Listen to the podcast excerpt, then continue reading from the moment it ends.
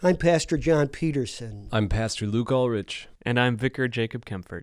The Mount Olive Mankato podcast is your weekly message of peace with God through Jesus Christ. We welcome you to join us on Sundays in Mankato to experience the friendship of our congregation and Christ's love. For service times or to learn more about Mount Olive, visit us at Mount Olive Lutheran dot org. That's M T Olive Lutheran dot org. And now it's time for your weekly message of peace with God through Jesus Christ. Grace, mercy, and peace are yours from God the Father and from the Lord and Savior, Jesus Christ. Amen. The Word of God, which we will consider today, is recorded in Saint Paul's first letter to the Corinthians in the eighth chapter. There we read verses one through nine as follows in Jesus' name. Now concerning things sacrificed to idols, we know that we all have knowledge. Knowledge puffs up, but love builds up. If anyone supposes that he knows something, he does not yet know the way he ought to know. But if anyone loves God, this person has been known by him. So concerning the eating of food from idol sacrifices, we know that an idol is not anything real in the world, and there is no God but one. Indeed, even if there are so-called gods, whether in the heavens or on the earth, as in fact there are many gods and many lords, nevertheless for us there is one God, the Father, from whom all things exist, and we exist for him, and one Lord, Jesus Christ, through whom all things exist, and we exist through him. However, that knowledge is not in everyone. Instead, some who are still affected by their former habit with the idol eat the food as something sacrificed to an idol, and their conscience, being weak, is defiled. Food will not bring us closer to God. We do not lack anything if we do not eat, nor are we better off if we do.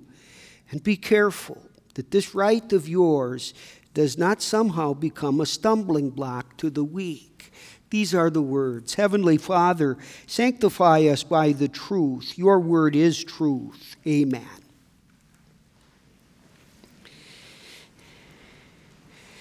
In the name of Jesus Christ, dear fellow redeemed, to be or not to be, that is the question. You probably recognize those words from William Shakespeare's famous play, Hamlet. In that play, the Prince of Denmark thinks about his life and all of his struggles and all of his pain and sorrows, and he wonders if it would be better if he didn't exist at all. And so he asks himself, to be or not to be? That's the question. Our text today presents for us an even more basic and essential question. It's a spiritual question pertaining to God and to our relationship with God. To know or be known. We see from our text that it is very important for us to know about God, but it's even more important that we are known by God. This is the Sunday of the year when we t- typically resume many of our educational programs. We had hoped and planned to begin the new Sunday school year today, but we'll have to wait a couple of more weeks to make sure that we're able to do it in the right way, safely for both the students and the teachers. But now we're happy that our Christian Day School is up and running again, and now our confirmation classes have started. Today, the senior youth group will begin its season of classes in our brand new youth room. We'll have Bible study between the services, and others will begin again this coming week. And so we pray that all of these things may continue. And these surely are things for us to be excited about and to celebrate, especially after our long, lonely hiatus when we couldn't come together and couldn't do these things. These are crucial tasks for our congregation. It's important that we know God and that we help our children know God as well as they can. Such knowledge should be highly prized. Pursuing that knowledge should be a lifelong quest for Christian parents and for their children. In fact, we have to fight against the false idea that at some point we finished our Christian education and that we've learned everything we need to know. Even the Apostle Paul, late in his own life, said, "It's not that I think I've arrived, but I press on." And Peter wrote, "Dear friends, since you already know this, be on your guard so that you may not be carried away by the error of lawless men and fall from your secure position, but grow in the grace and knowledge of our Lord and Savior, Jesus Christ." Knowing God and his undeserved love for us is needful. Such knowledge liberates us. Having the knowledge that God, our Creator, loves each one of us and forgives us all of our sins for Jesus' sake, this brings a precious freedom from the curse and the punishment of the law. It says in Galatians, "It's for freedom that Christ has set us free. Stand firm then and do not let yourselves be burdened again by a yoke of slavery." The original readers of our text today lived in Corinth, Greece. The ancient Greeks are famous for the great value that they placed on knowledge and learning.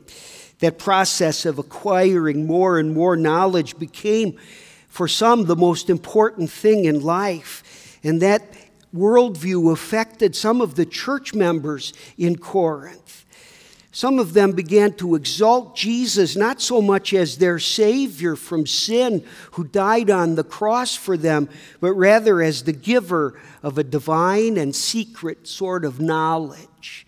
Possessing this mo- knowledge made some of them think that they were above the rules and regulations of life. It made them feel that they were above other people, including other members of the church.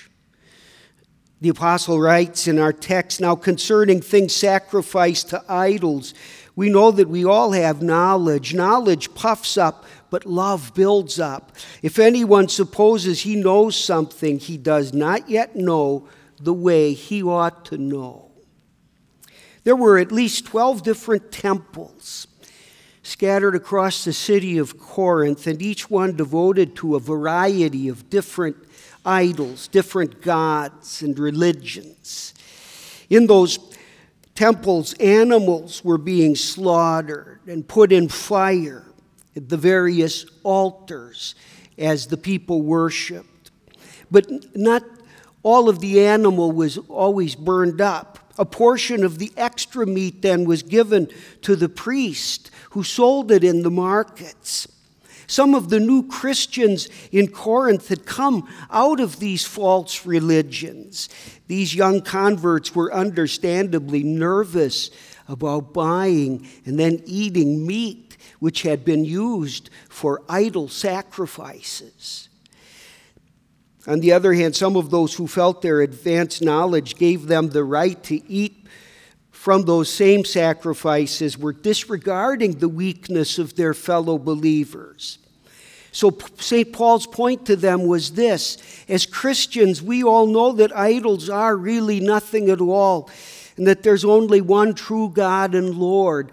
However, he said, that knowledge is not in everyone. Instead, some who are still affected by their formal former habit with the idol eat the food as something sacrificed to an idol, and their conscience, being weak, is defiled.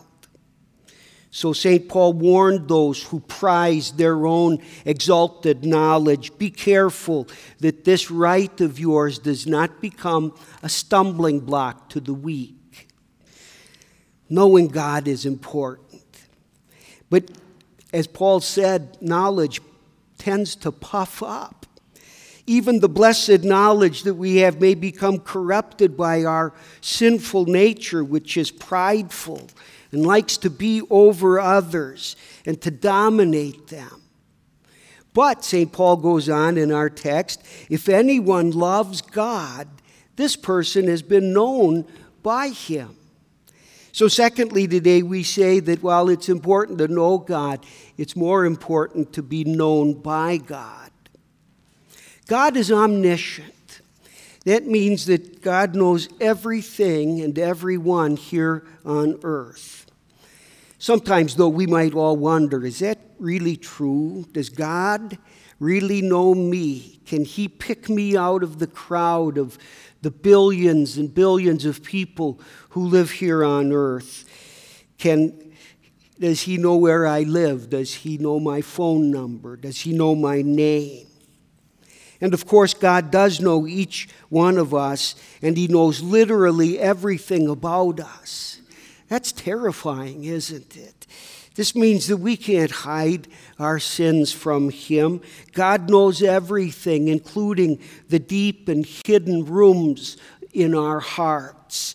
In fact, we might sometimes wish that God didn't know us, that we and our lives, our desires, our schemes, our fantasies could all be kept hidden from him. For if God knows us, he knows our sins.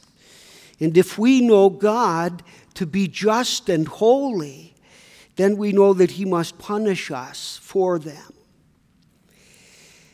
But here's how this omniscience of God becomes something wonderful for us and for the little children in our care. He chooses to forget. He not only forgives us all of our sins for Jesus' sake, but he forgets them. The psalmist prayed, "Remember not the sins of my youth and my rebellious ways. According to your mercy, remember me because of your goodness, O Lord." And here's the Lord's beautiful answer to this desperate plea. Psalm one oh three says, "He does not treat us as our sins deserve. He does not repay us according to our guilty deeds. Yes, as high as the heavens are above the earth, so powerful is his mercy toward those who fear him. As far as the east is from the west, so far has he removed our rebellious acts from us." So while God surely does know us and everything about us, he knows us in Christ. He sees us and our lives through the lens of the cross, where Jesus Christ, our Savior, God's Son, made the perfect once-for-all sacrifice for all of our sins. Having this knowledge, then, we're made to feel certain about our salvation. It says in Romans chapter eight, "Those God foreknew, he also predestined to be conformed to the likeness of his Son, that he might be the firstborn among many brothers. And those he predestined, he also called. Those he called, he also justified. Those he justified, he also glorified." Having this knowledge that God knew us and loved us for Jesus' sake from all eternity, you and I can enjoy certainty every day of our lives that we have and will have eternal life in heaven. In praying for each of us shortly before his crucifixion, our Lord Jesus prayed, "Now this is eternal life, that they may know you, the only true God, and Jesus Christ, whom you have sent." A person may have many letters after their name and many diplomas hung on their wall, including theological diplomas. But if he lacks this knowledge, he knows nothing. For by knowing us in Christ, God sees not our failures and our sins and our foolish pride. Rather, he sees the success and the innocence of Jesus. Since Jesus took all of our sin and guilt to the cross and died there, God now knows us as his redeemed and reborn children. For Jesus' sake, he calls himself our Father, now and forever. In proof that we have this knowledge of God's grace And of course, here we refer to this as heart knowledge. This is really faith. Having that we love God in return. We show our love for Him by the way that we use our freedom in Christ. As believers, we're not bound in those matters which God has, Himself has not judged. And so the believers in Corinth were really free to buy and to eat the meat which had been sacrificed to idols, but wanting to show their love for Jesus, from whom all things come and through whom we live, as Paul said, the believers would not want to harm others by their full, unbridled use of this freedom. So later on, in fact, Paul said, if food causes my brother to sin, I'll never eat meat again, so that I do not cause my brother to sin.